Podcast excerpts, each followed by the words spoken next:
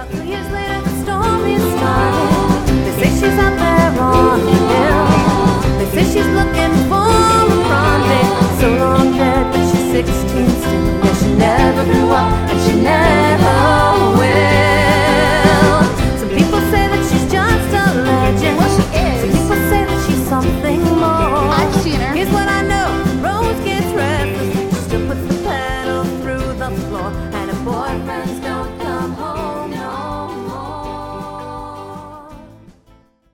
Hello, hello, hello, and welcome to this week's episode of Graveyard Coffee Talk. We're your hosts, Amanda. and Corinne. And we're silly tonight. People, I say tonight, I don't know when you're listening to this, but it's night for us. Yeah, if you listened to last week's episode, we're recording this immediately afterwards. So chaos reigns. It's, um, yeah, I'm normally getting ready for bed right now, and instead I poured myself a second bourbon. Is it a Mary Tea pour? It's another Mary Tea pour.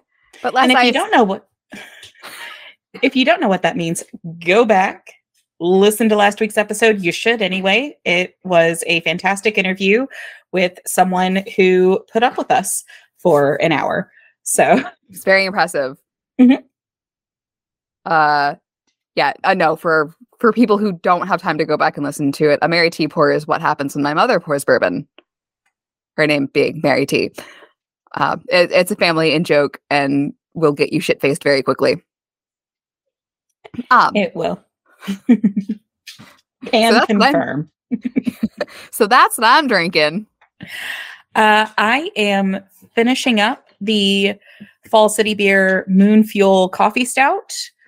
Uh, and at some point, my wonderful husband is going to bring me a glass of wine because that's what I need tonight. It is what you need, and it's because he's a Um, good and kind husband.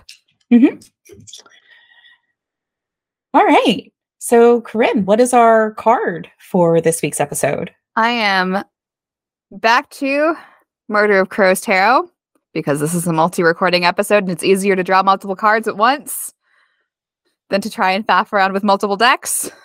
Work smarter, not harder, children. Exactly. And this card is the Six of Swords, which is a passage leaving behind the unknown. And y'all, we are we are leaving behind the unknown. This is an experimental new episode.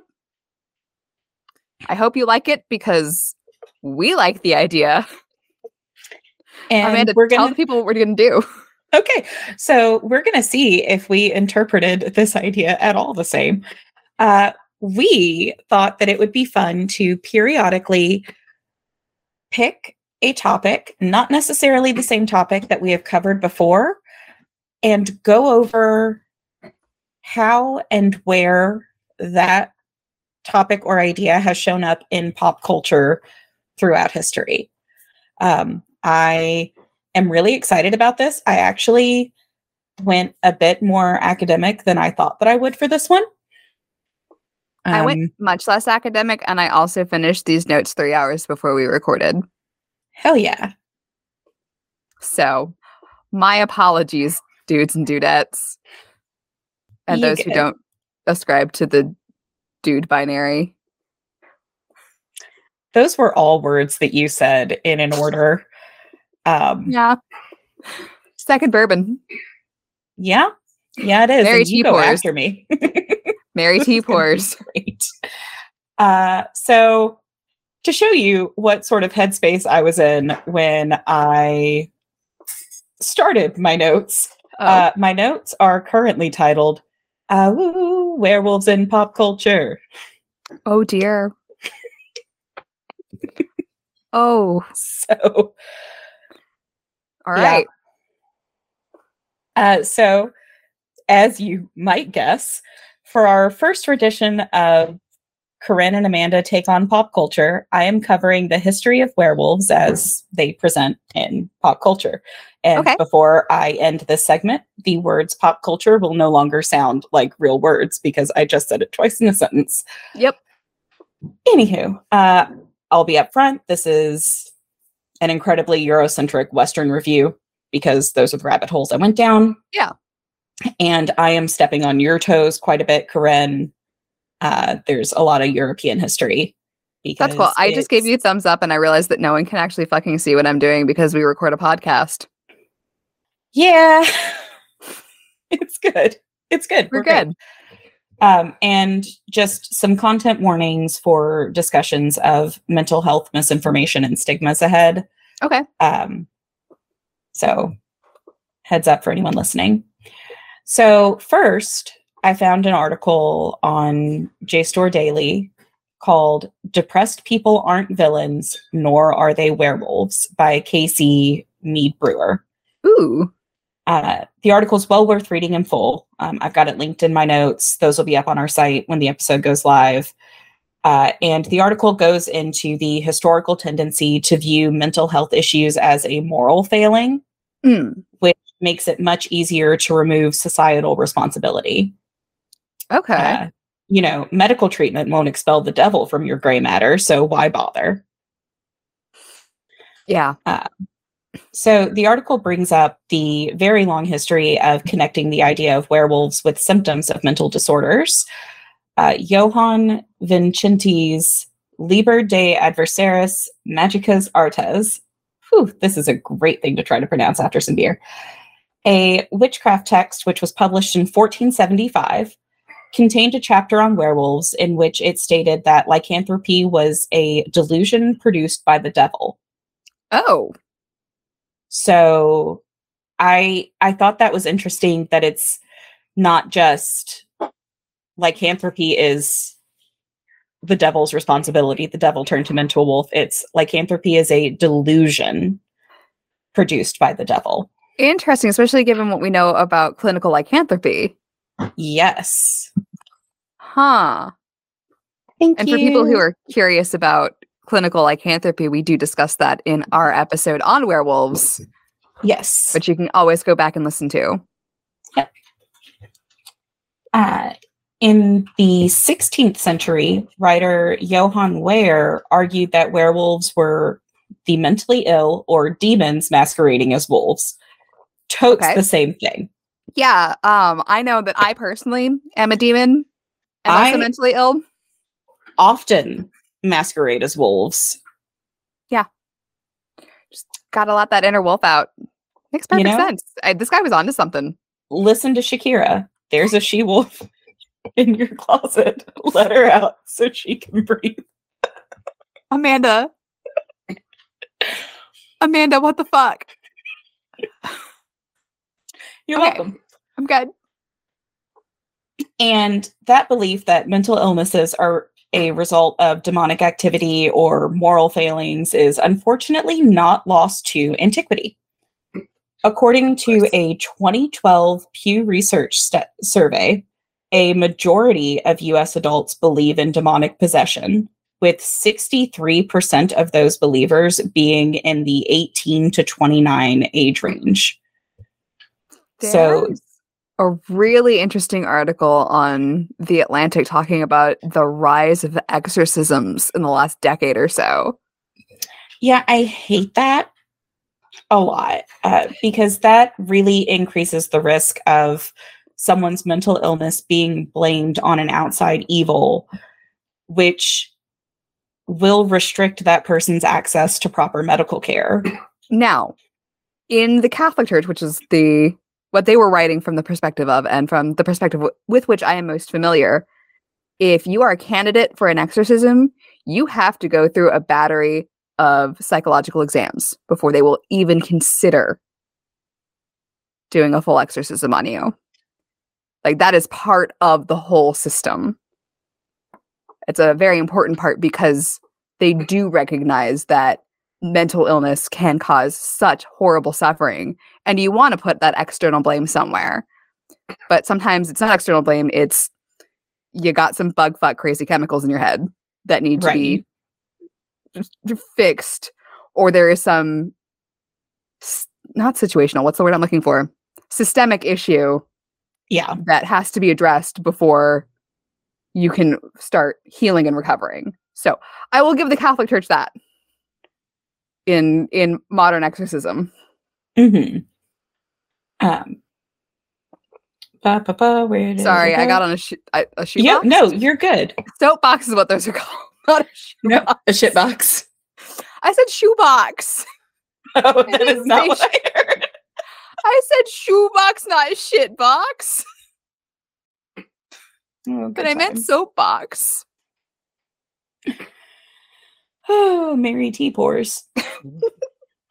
uh, but this article closes with perhaps my favorite line Okay.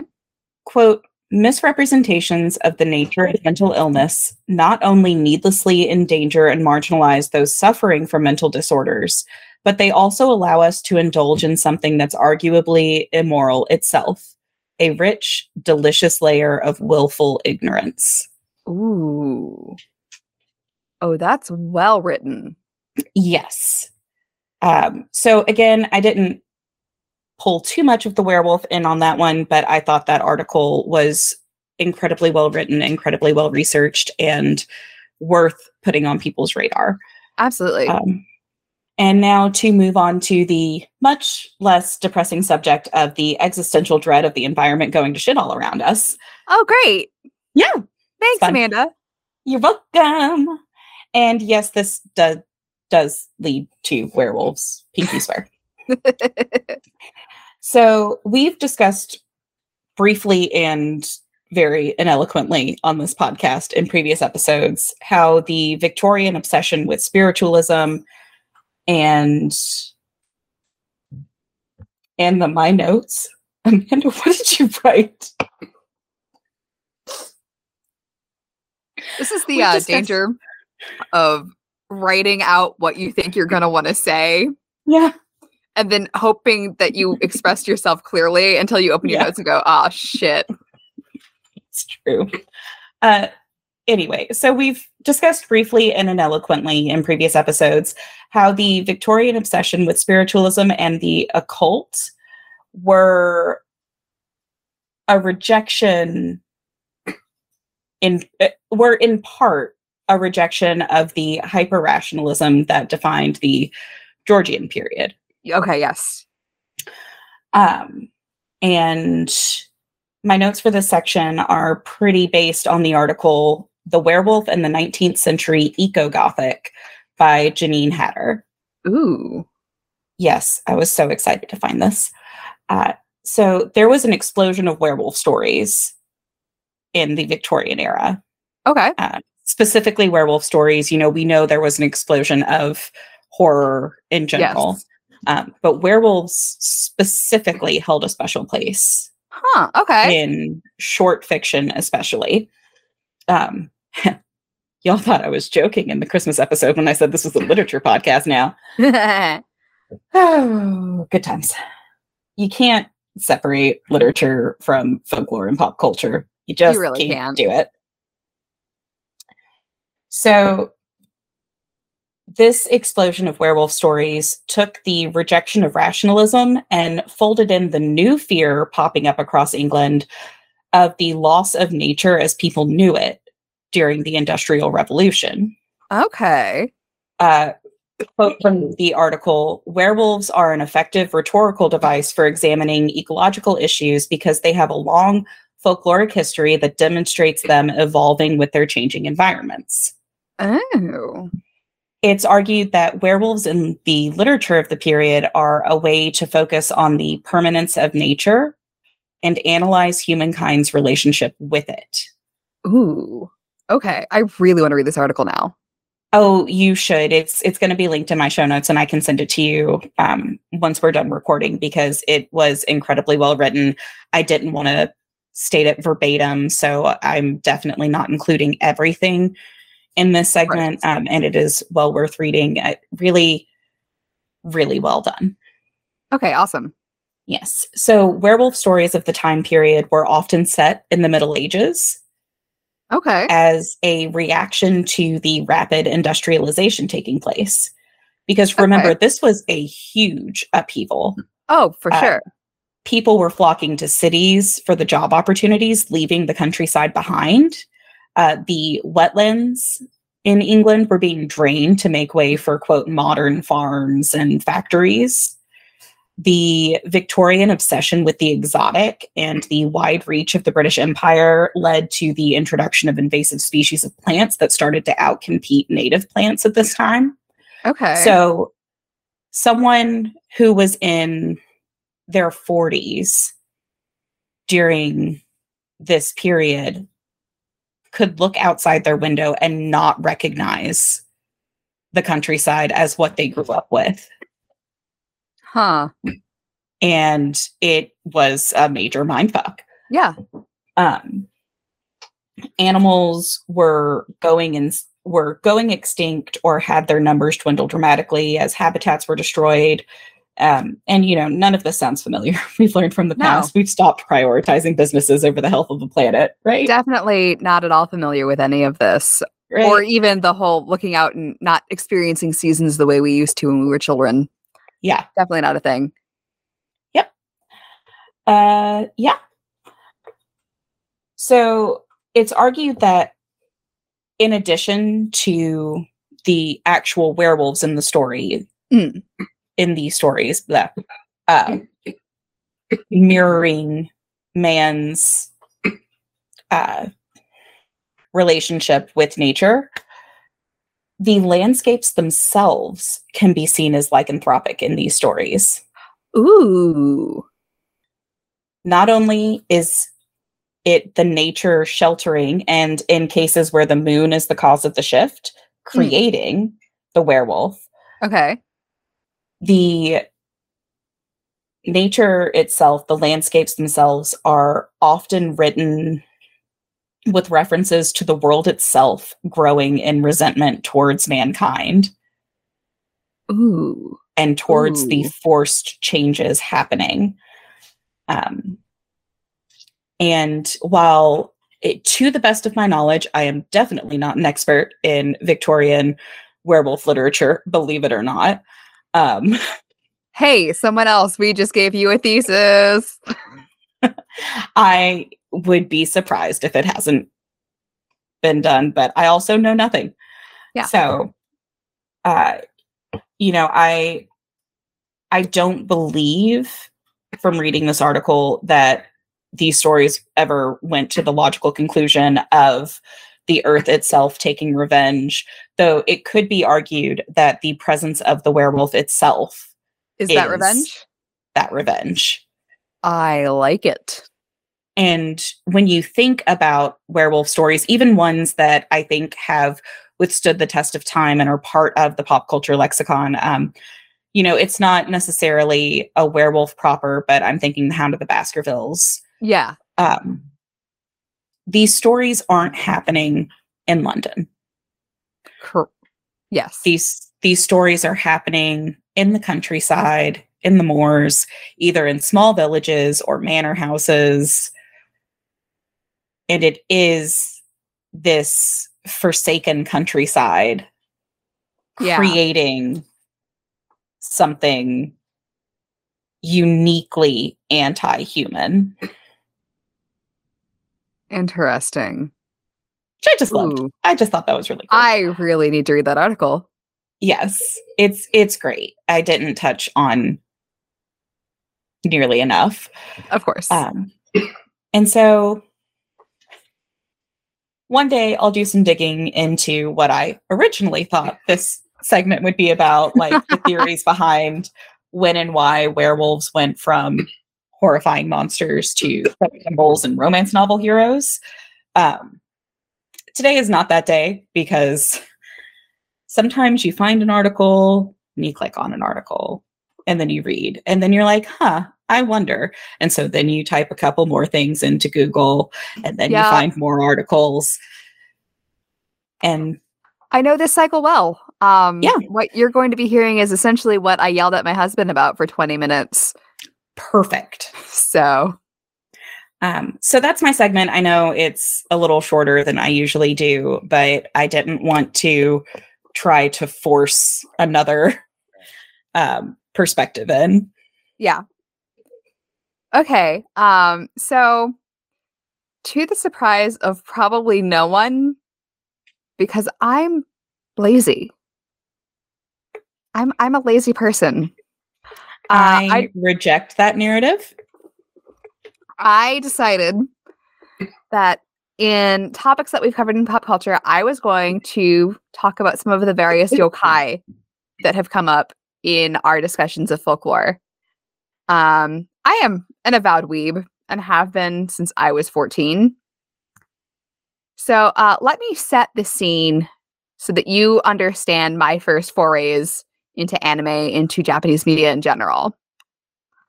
Picture this 14 year old me has just come out of Baxter Avenue Theater, having seen Spirited Away with my new friends from high school. I have little to no knowledge of Japanese culture, and I have just been dazzled by spectacle. But I do not understand the guests at Yubaba's ga- uh, bathhouse. Does I'm just confounded. I Mhm. quickly follow this up by getting deeply obsessed with Inuyasha, which was really my core introduction to the concept of yokai in general. And the fog lifts, and I start learning how to do things like researching aspects of Japanese culture that I don't understand. And 20 years later, here I am recording a podcast episode on folklore, and I have an episode to gush over just how much I fucking love this. Amazing.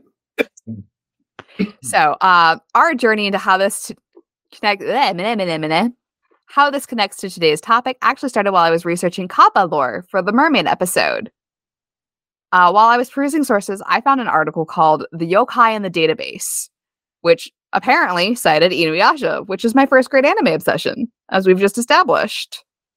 Uh, so I downloaded that and put it into the growing horde of articles that I have called pretentious folklore articles. And to note, the articles aren't pretentious. I am. so, listen, I know who I am. Uh-huh. So, one of the primary points of the article was connecting the tendency of anime fans, known here in the West as otaku, though I will point out that the word has a broader meaning in Japan. Um, you know, it's not just anime fans who are otaku. You could be a train otaku, for example. Okay. Um, otaku like to collect and analyze data surrounding their favorite topic of choice. So for anime and manga, that is frequently data around their favorite stories and their characters and all those traits and characteristics that make up those stories and those characters. And the author was connecting that to the tradition of compendiums of yokai that were written, especially in like the Edo and Meiji eras. Um, which I thought was kind of an interesting connection to medieval bestiaries. You know, we all want to collect knowledge Yeah. of that stuff that's just outside of our normal experiences, you know? So the author, uh, Deborah Shamoon, expands that into how in contemporary times yokai were brought into the popular imagination in two different ways. The first way was advertising. Um, towns still use kappa as mascots, for example. really? Yes. Kappa are very popular in advertising.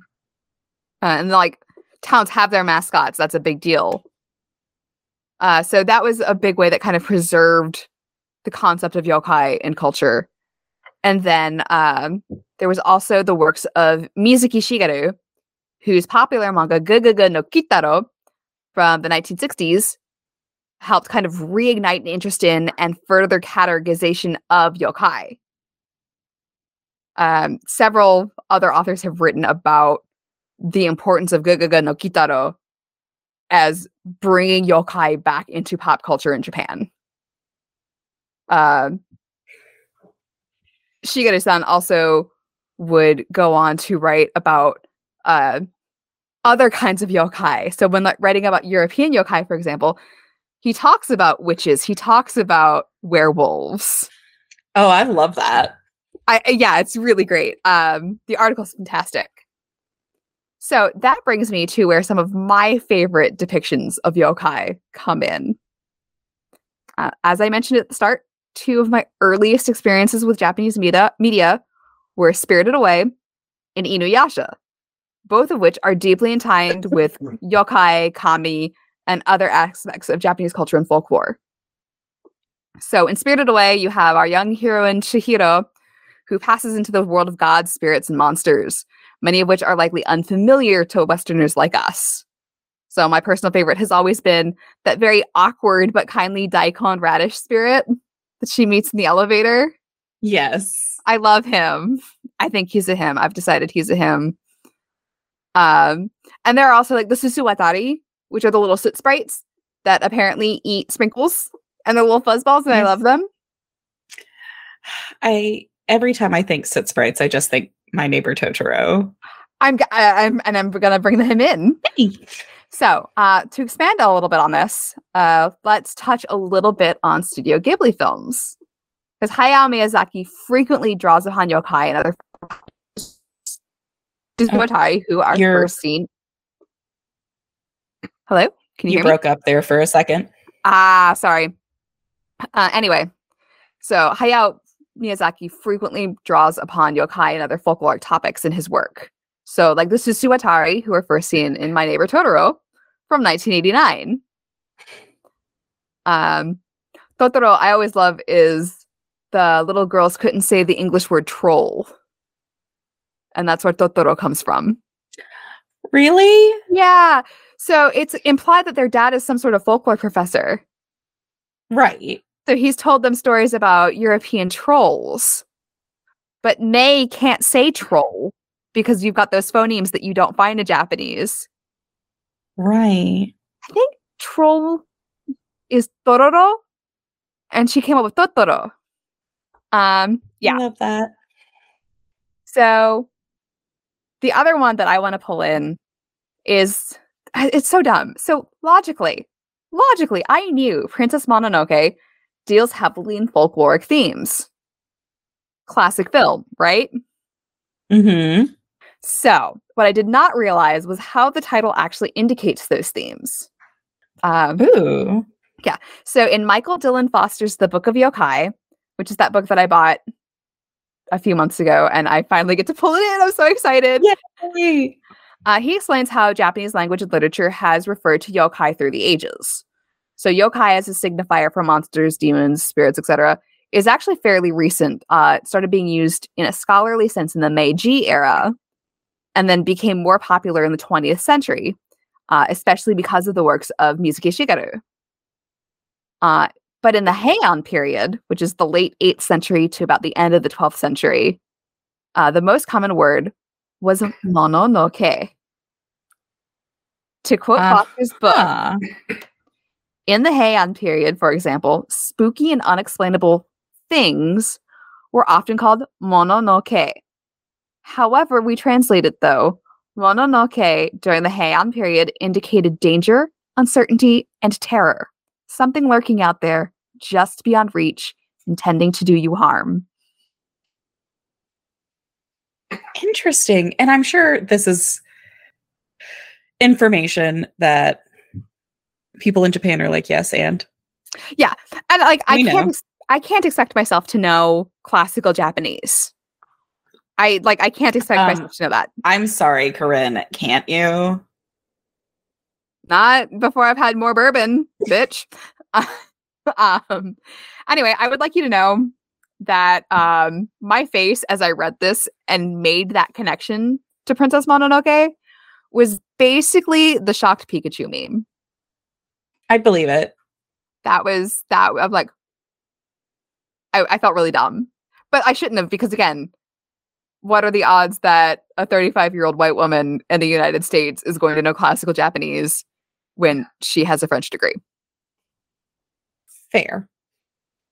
Um, so from there, I'm going to start touching a little bit on Inuyasha, which also draws deeply from yokai lore. uh, you know, our titular character is a half dog yokai, which it's pointed out is kind of interesting because there's not actually a lot of dog yokai in Japanese folklore. They're not they're not as common uh, as opposed to like cats, foxes, tanuki, uh, apparently river otters, which makes me sad because apparently there used to be river otters in Japan and they've been declared extinct since 2012. Oh, That made me really sad. that's so recent. Um, last time anybody reported seeing one was like the 1970s. they were really popular for fur. Oh. Yeah. Um, but anyway, in the series, many other members of the cast and the villains that they face are also drawn from classical yokai. Uh, like that very first episode, that very first episode with fucking Madam Centipede, who scares the shit out of me. Fun fact I've never watched it in my life. Amanda, we're gonna have to have a watch party. Corinne, there are so many episodes. That is such a commitment. It's fine. We'll get drunk. We'll get drunk and we'll watch Inuyasha. I'm gonna I'm gonna make this happen in 2023. Okay, so anyway, there's a giant fucking centipede lady, and she's scary as shit. And that is, in fact, an actual yokai from Japanese folklore. Uh, they're referred to as mukade. And the Mhm. mukade centipede is a real fucking centipede, and I'm mad about it. I am angry about this fact, Amanda. You should be. It's like the learning about the spiders in Australia. Yeah. It's like that, where I'm just like, you know, perhaps there are places that I am not meant to ever go. but I want to go to Japan, Amanda. I want to go there. I want to go to there, but I do not want to meet the centipede. Um, yeah. Anyway, and I also just learned today, like today, the day we are recording this, there's uh the character Sango, who's like a demon fighter, and she's got a giant flying cat. And the cat's name is Kirara, which I love. Mhm. Kirara is a freaking Nekomata. It's got the two tails. I should have realized this. Again, with the shocked Pikachu face. And then also on the hero side of things, there's the character Shippo, who is a very young kitsune.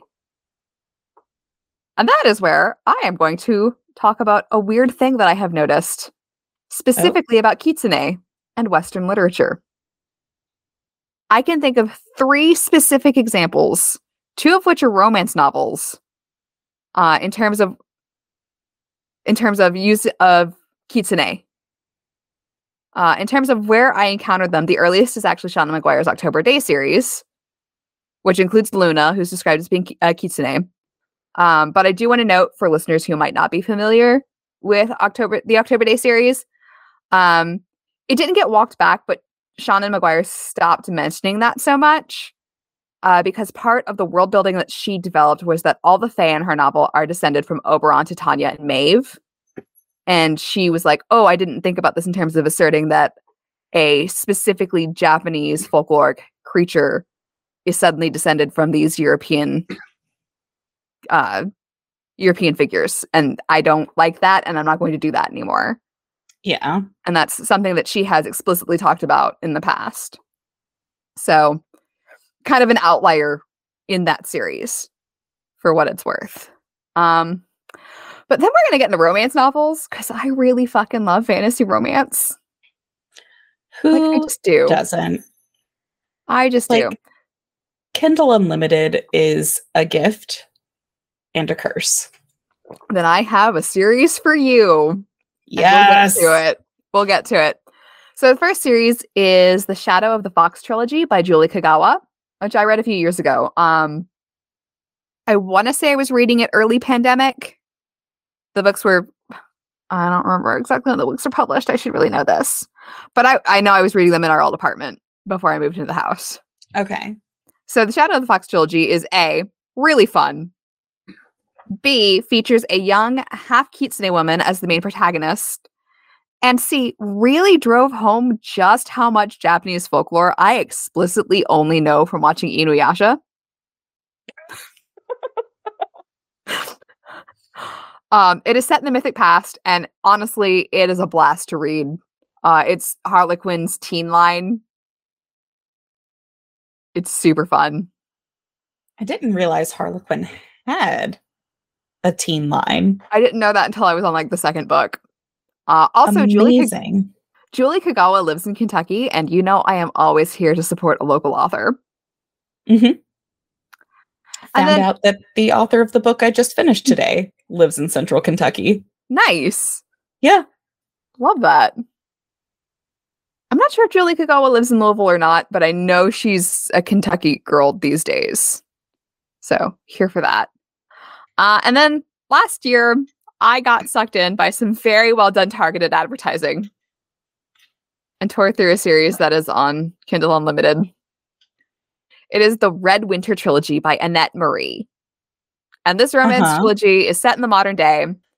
And the main character is a young woman who is destined to become the avatar of the Okami Amaterasu. Uh, she rescues a fox who turns out to be a kitsune man. Um, yeah, hijinks ensue. It's batshit. Um, there is also a very broody Tengu character who I love because I know who I am. I'm sorry, I'm still stuck. Did you say hijinks? I did. Did I say that wrong? Isn't it hijinks? It probably is. I'm stupid. I'm Have bad at I English. said have I said that word wrong my whole life? I think probably I'm saying it wrong because I'm also the person who thought the word beige was pronounced beige. And that beige and beige were different colors. Turns out I'm very wrong. What color did you think beige was? I have to know. I didn't know. I think in my head, beige was more tan and beige was more on the white side of things. But it made grayish make a lot more sense. Because I thought that was greige. Amazing. We are learning so much about each other this episode. I'm an adult. Mhm. I have a college degree and I write for a living. I used to write about paint colors. It's true. Oh, good times. Uh anyway, um I will say the book series does do one thing that I don't love, which is where the books are established as being set during like a very specific time period and they do fuck all with that as a setting. Oh. And it is not the first time that I've encountered it, but it is such a pet peeve. It is such a pet peeve of mine. I'm like, why are you going to establish this as being set in the modern day when everything is in like this mythic mirror realm? Why bother? Uh, to save myself from potential anachronisms as I write. And I read another book series that was ex- explicitly set during the Napoleonic Wars, and they did nothing with that. Nothing. And I'm still mad about it. There's a cat committing war crimes with his butt on my oh, desk, Oh, right by my face. cat. Oh, sneaky cat. Anyway, I will leave you with one last little bit because Hunter will yell at me if I miss this opportunity. That while my encounters with yokai largely come from manga and anime, they are also incredibly common in video games, including series like Super Mario. You know, that flying raccoon costume? It's Tanuki. hmm Uh, and of course, one of the biggest examples of this is probably Pokemon, which also gets excite also gets cited in the Book of Yokai. Uh-huh. Many, many Pokemon are inspired by Japanese folklore. I, I can think of Vulpix and Ninetales. Yeah, right there. they, there is, of course, a, a really nice parallel between gotta collect all this Pokemon and the databases of yokai that were mentioned in Deborah Shamoon's article. yeah. So yeah, I know Hunter talked about, you know, he would play all these JRPGs back in the day and knew nothing about Japanese culture. I'd be like, uh, an umbrella with an eye on it. Okay, that's weird. Japan just must be weird. And then as an adult being like, oh, this is actually a classical yokai. Okay. Got it.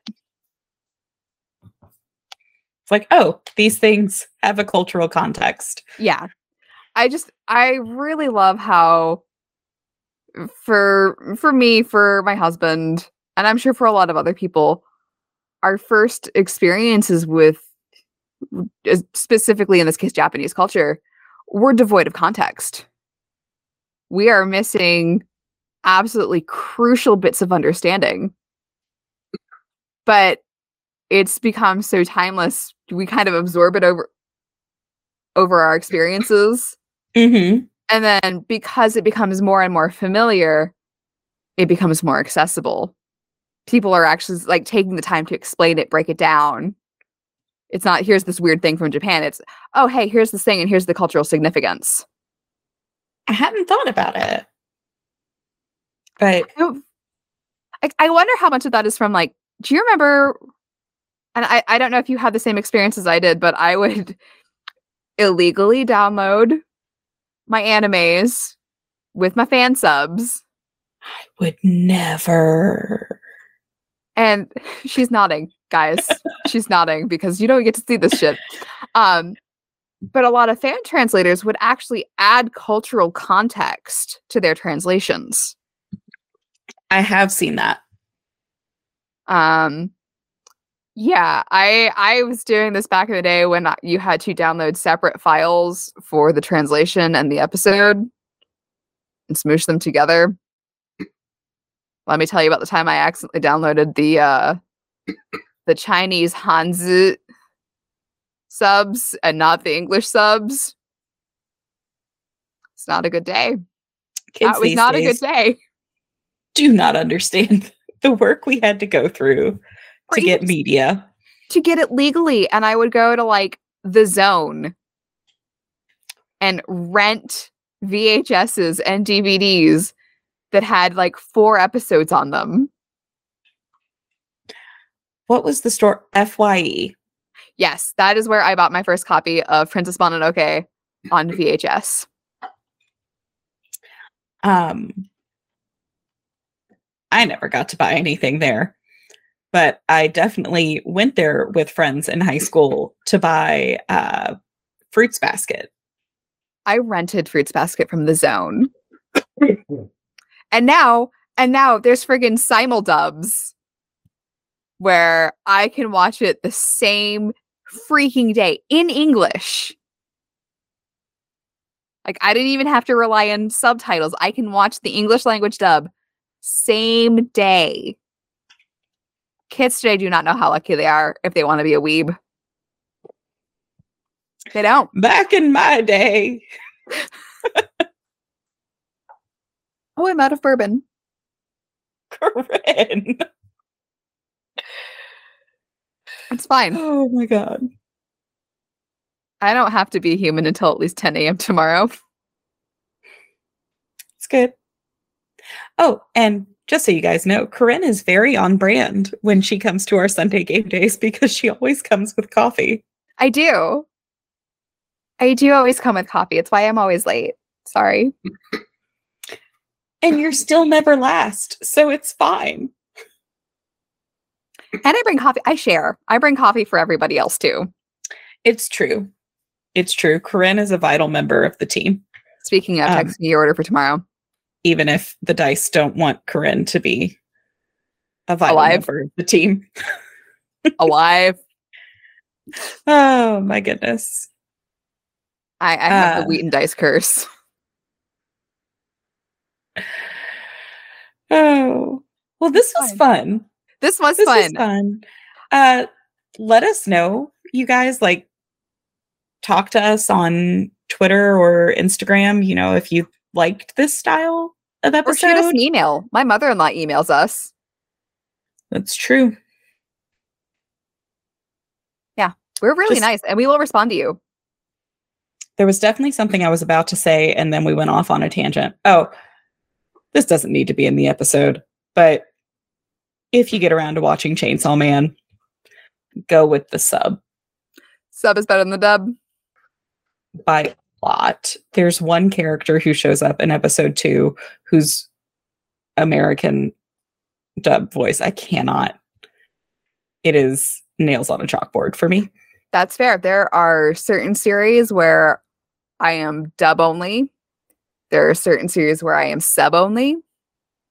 And the rest of it depends on how much attention I can pay to the screen while I'm watching it. Because my Japanese is really bad. So, like, if I can't pay attention to the screen, it's got to be in English. Yeah. Okay. On that note, now that we have expounded on our opinions on sub versus dub, please feel free to at me. I won't fight you because I don't give a shit. I think that's our episode.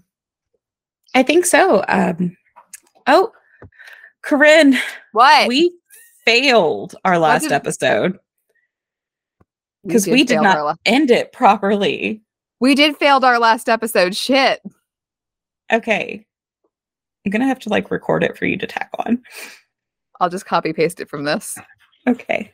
So thank you guys for listening. Uh, we really, we really do appreciate everyone who listens. Um, y'all are the best. You really are. I did not think that when we started this year and a half ago Yeah. that we'd still be doing this.